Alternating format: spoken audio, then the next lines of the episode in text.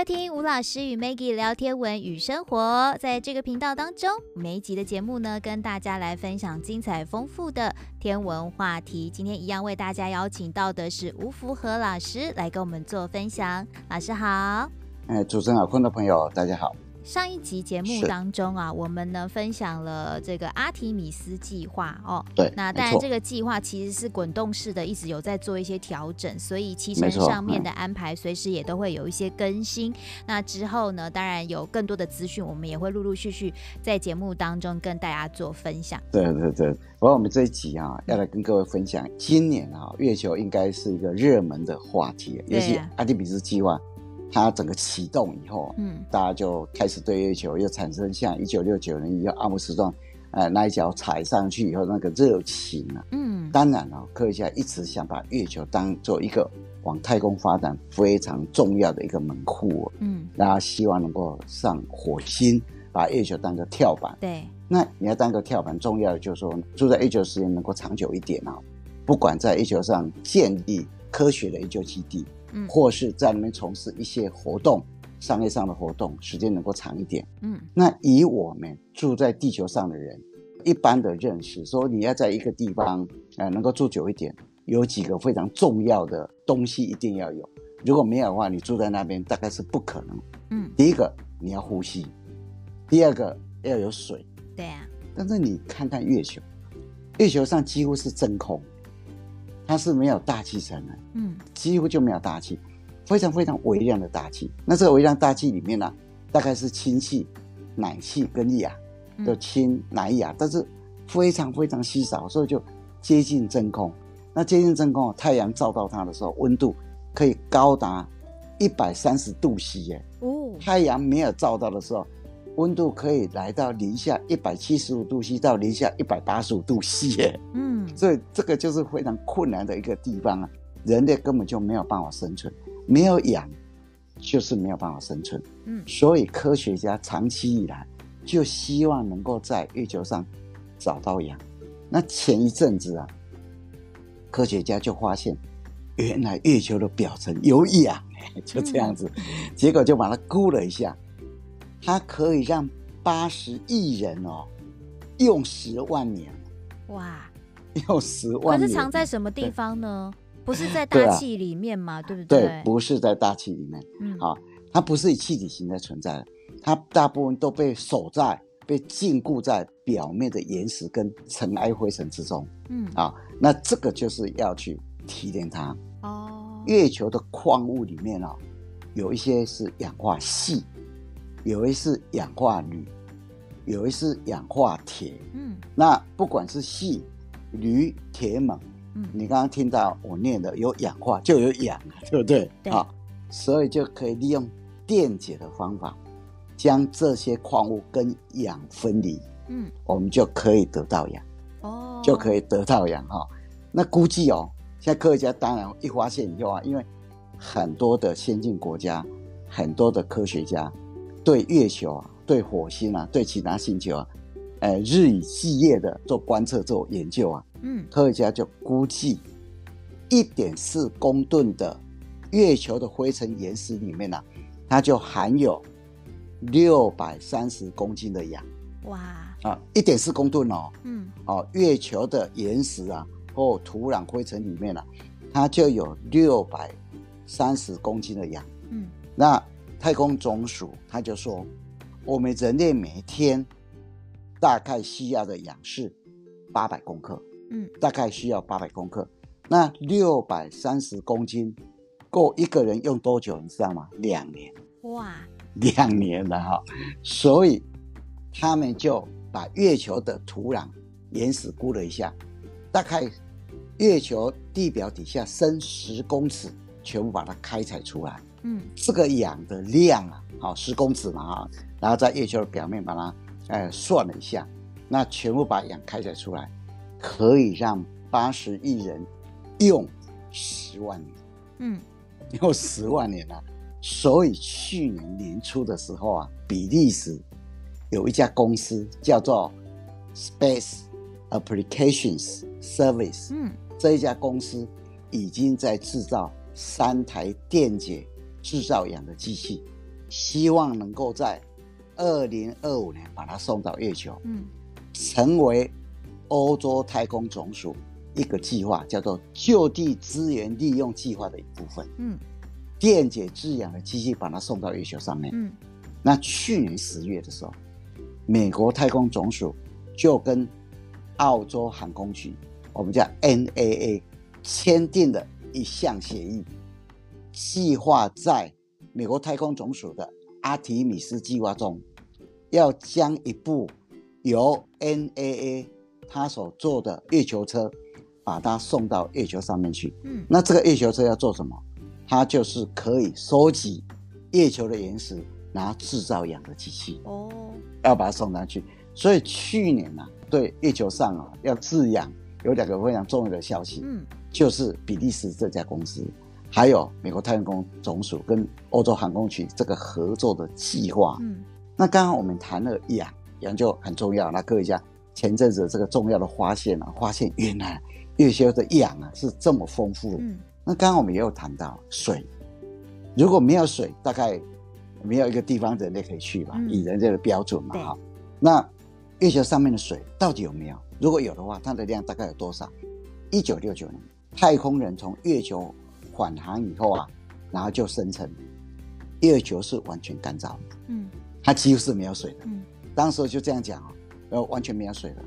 结果在一九七一年七月二十六到八月七号的时候，阿波罗十五号，那一九七二年十二月七号到十二月十九号的时候，阿波罗十七号，他们就登陆在月球火山的旁边，而且收集了一些。天然形成的玻璃珠，结果到二零零八年，研究人员就检验这些任务带回来玻璃珠，结果发现这个玻璃珠里面啊，它有微量水。哦，微量水。结果美国太空总署也发射了很多探测器上月球嘛，嗯，就发现这种含水的玻璃珠啊，在月球表面是非常普遍的。哦，很常见，非常普遍。嗯，所以他们表示，月球内部啊。比我们想象的还要湿润，嗯，水的含量还要多。结果到了二零零九年，美国太空总署就用火箭和卫星撞击月球的南极火山口。嗯，二零一零年的时候，他们又在检视从阿波罗计划带回来的一些月球岩石，结果他们就在一种矿物中，这种矿物的名字叫做磷灰石。嗯。发现了有比较多水的一些特征。嗯，那那时候啊，有一位地质学家，也是这方面有研究的的地质学家，那个地质学家叫做弗朗西斯啊麦考宾，他就估计月球内部的水如果成为月球表面的海洋啊，它可以把月球整个表面把它覆盖，而且水深可以深达。九十公分，嗯，所以啊，现在我们大概有个认识啊，月球可能比我们想象的还要湿，嗯，而且水的含量还要多。哦，那前年，二零二零年，美国太空总署就透过了一个卫星，叫做同温层红外线天文台，我们把它简称叫做 SOFIA，嗯，S O F I A。结果就在月球的暗面呢、啊，另外一面呢、啊，发现水。后来陆续啊就观测，在其他表面上也发现了水。那这 SOFIA 其实很好玩的、啊，这个同温层红外线天文台啊，其实它是一架飞机啊。嗯，这一架飞机啊是七四七 SP 的一架飞机啊，曾经在泛美航空跟联合航空的商业航线上服务过。嗯。后来就把它改装，嗯，上面装了一台二点五公尺的口径的反射式望远镜，然后让它飞到大概高度一万两千四百九十六公尺的高空进行红外线的观测，嗯，就这样子，然后对月球上做观测，结果 Sophia 它在克拉维斯环形山的土壤中发现水的浓度大概百万分之十到四百一十二。如果你把它换算，等于是每立方公尺有三百五十毫升的水。嗯，那这个克拉维斯环形山是一个非常古老的一个撞击坑，它形成的时间呢、啊，大概是三十九点二亿到三十八点五亿年前被撞的。嗯，那这个环形山呢、啊，大概月球的正南面山区啊，其实你要看这个环形山哦，你第一个要先找到地谷坑。你往月球的正面看的话，左边地骨坑，右边南边一点点啊，就是克拉维斯环形山。嗯，我们谈到克拉维斯，哎，以前我们在我们节目里面呢、啊，曾经讨论过这个人，叫做克里斯多夫·克拉维斯。嗯，德国非常重要的数学家跟天文学家。嗯、各位如果还记得的话，在一六一零年一月七号到一月十三号的时候，意大利的科学家伽利略。嗯他发现木星旁边有四颗卫星，对，那当时很多人都不相信，结果啊，克拉维斯他就去观测，嗯，观测以后就发现伽利略发现是真的。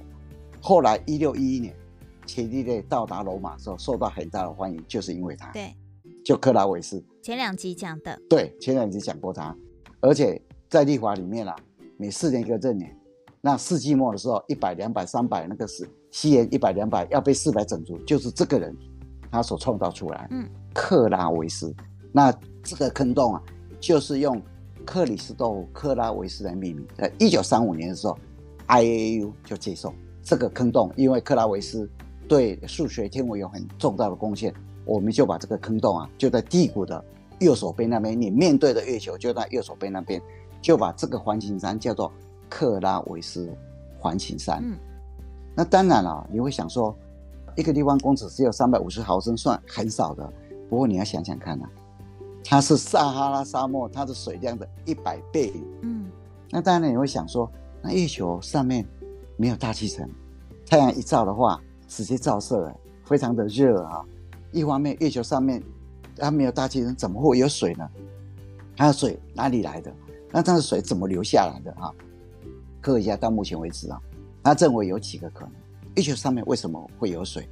可能是太阳系在形成的时候啊，那月球的表面受到一些大大小小陨石撞击的时候，那这些陨石啊带着一些水撞上去，结果就沉积在月球的表面底下。嗯，第二个可能是太阳风将氢气吹到了月球的表面，这个氢。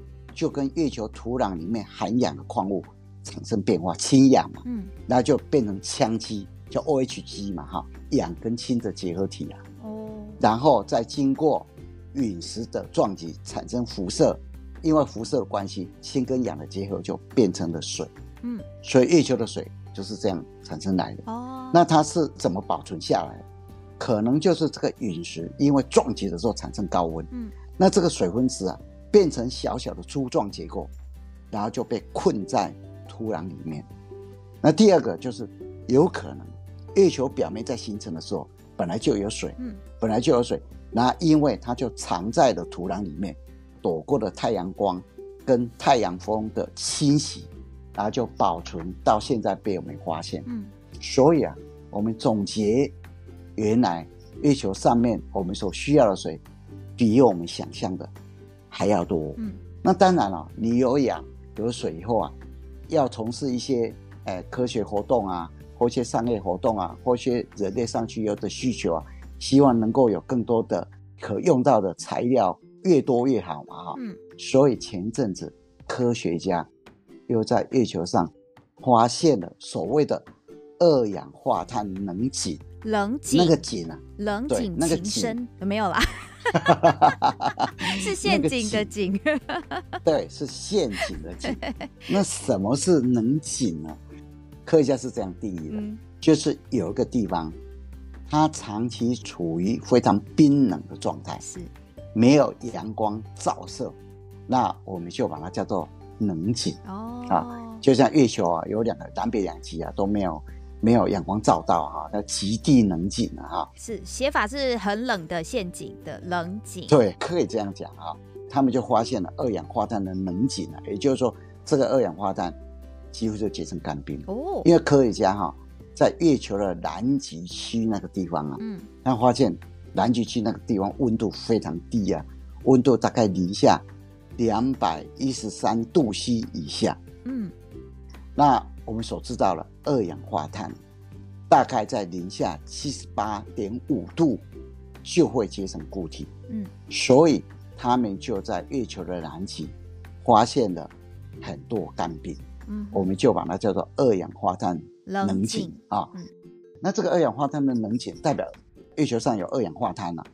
哎，科学家就认为这个重大的发现呢，会改变未来月球的探索。嗯。当然，科学家啊，这一次在月球最冷的地方，就月球南极那边啊，他们是分析了月球勘测轨道飞行器十一年来的资料，嗯，找到了月球南极区啊，有一个地方啊，总面积大概达到两百零四平方公里，整个都是二氧化碳的干冰。嗯，月球勘测轨道卫星呢，啊，是美国太空总署在二零零九年六月十八号发射的。它是一个无人的探测器，专门在找月球水冰存在的线索。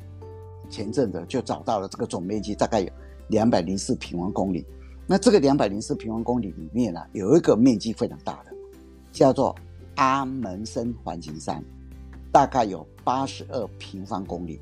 那这边的冷井啊，二氧化碳的干冰的区域啊，它的温度都保持在零下。两百一十度 C，那阿门森环形山也是位于月球的正面啊，南极区那个地方，嗯，也是个古老的撞击坑，大概是在三十九点二亿到三十八点五亿年前它所形成的。那这个阿门森环形山是为了要纪念挪威极地探险区的一个探险家叫阿门森命名的。那阿门森是一八七二年到一九二八年诞生一个人啊，嗯，那当时候挪威就提出这个提议以后啊，一九六四年呢，IU 就接受了。那阿门森环形山的直径呢有二十七公里，它就在克拉维斯环形山的右边那个地方哦，所以啊，地谷在左边，克拉维斯环形山。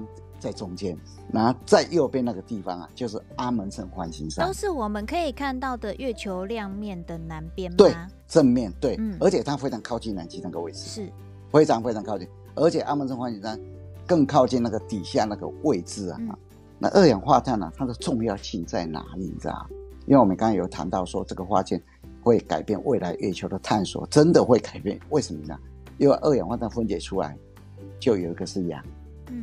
好，有一个是氧，那有一个是碳，可以制造钢铁，当火箭的燃料，还有一些生物材料，可以建造温室，有温室的效果，嗯，可以让植物在那边非常顺利的生长，嗯，二氧化碳还有一个重要的，可以作为月球表面的水还有其他挥发物质的追踪器，嗯，追踪器我们有时候也把它叫做示踪剂嘛，哈。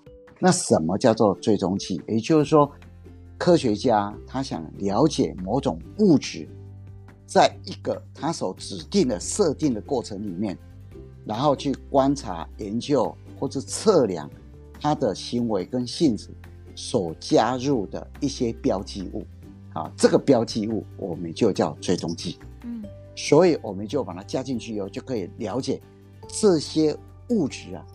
当然也要跟二氧化碳是接近的，才能产生作用嘛哈。可以了解说它到底是什么途径呢？来到月球的。嗯，所以啊，我们今天谈到科学家想在月球上建立一个长期的基地啊，或者住长久一点啊，三个非常重要的重大发现呢。嗯，不管是氧，不管是水，不管是二氧化碳，嗯，整个阿提米斯计划如果成功很顺利的话，月球应该也会变成。往后非常热门的话题啊，嗯，那月球上面属于是哪一个国家、哪一个区域啊？哪一个国家可以在哪边开采啊？大家应该也会开始整理，对，开始争论啊。嗯，你想想看，一九五九年，苏联当时还没解体的时候，探测器上去以后啊，在月球上撒了很多棋子。一九六一年以后啊，阿波罗计划尤其太空人上了月球以后啊，就月球上插了很多的美国国旗啊，嗯、对，那。不过到目前为止啊，没有任何一个国家说月球上哪一个部分是他们？到现在到还没有。不是还有一些私人公司在那边卖月球土地吗？那个是然后可能谁要结婚有没有？然后还买一块月球土地送给太太这样子，还有个证书有模有样的。对对，这个这都是不不被承认的。嗯，不过哈，当然有一些想的比较前面的人啊，开始就哎就担心这个问题，说在一九六六年十二月十九号。联合国就通过外太空条约，叫做 Out Space Treaty，嗯，全名叫做关于各国探索和利用，包括月球和其他天体的外太空活动所应遵守的原则条约。哦，好长哦。对 对对。那这个啊，现在我们把它叫做。太空宪法，嗯，那这个宪法在一九六六年十二月十九号联合国通过了这个条约，一九六七年一月二十七号开放签署，嗯，一九六七年的十月十号生效，而且是无限期的有效，嗯，那这个条约里面有十条，第一条叫做共同利益原则，嗯哼，第二条叫自由探索和利用原则。第三条叫不得据为己有原则。哦。第四条叫限制军事化原则。嗯。第五条叫援救太空人原则。第六条叫国家责任原则。嗯。第七条叫对空间物体的管辖权和控制权原则。第八条就是外太空物体登记原则。第九条叫保护太空环境原则，嗯，第十条叫做国际合作原则，嗯，所以当时候就讲真的就是有模有样了哈。那其实外太空条约里面啊，十条里面你仔细看，它就是一个重要的主旨啊。月球和外太空是全球所共有的地方，只能和平使用，禁止军事设施和大规模。毁灭性武器的设置，嗯，你仔细看，他就讲这一个。不过到了一九七九年哦，科学家就认为还要再往前一步，因为月球啊可能面临的很多太空先进国家的掠夺啊，嗯，所以一九七九年十二月五号，联合国通过月球协定，嗯，一九八四年七月十一号生效。那它的重点就在限制单一国家对月球资源的。创建、开发跟利用，限制单一国家，大家要合作。嗯哼。但是到去年为止啊，只有十一个国家签署啊。美国、嗯、俄罗斯、中国都没有签署，这个真的完全没有签署。嗯。所以啊，现在啊，我们谈到阿提米斯计划，那很多科学家发现上面有氧、有水、有二氧化碳。嗯。或许更多月球上的资源，对，还有所谓的氦三。还有所谓的一些稀有地球上比较少的一些金属原料啊，嗯、可能陆续会被发现出来。是矿物原料。对，矿物原料被发现出来，嗯、以后月球可能除了变成人类往太空发展的一个重要的门户以外，嗯、也会变成一个能源的争夺区啊，哎，我你这样讲，我就想到前一阵子很夯的一部电影，就是《沙丘》啊。那个沙丘里面 就是讲有一颗星球，然后它就是它的沙子里面有一种特别的香料，这种香料其实我觉得好像就象征着现在在月球上面各种珍稀的物质。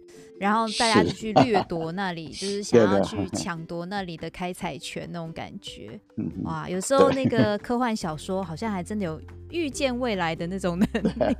来走前面的，先看到了往前的发展。对不对？好，那今天就先跟大家分享到这里吗？是，跟各位分享到这个地方啊，因为月球在今年或者往后的几年呢、啊。应该就会成为一个非常热门的话题啊，对所以我们就利用这个时间，先来跟各位聊聊目前在月球上的一些重要的发展跟重要的发现。的确，而且毕竟月球还是离我们最近的一个天体嘛，没错、啊。所以呢，哎，任何的发展啊，你都觉得，哎，这个就是一个很实际正在进行的行动，而不是一种遥不可及的一种想象这样子哈。是。好，那我们今天呢，一样感谢吴福和老师带来精彩的分享，谢谢吴老师，谢谢，再见。Thank you.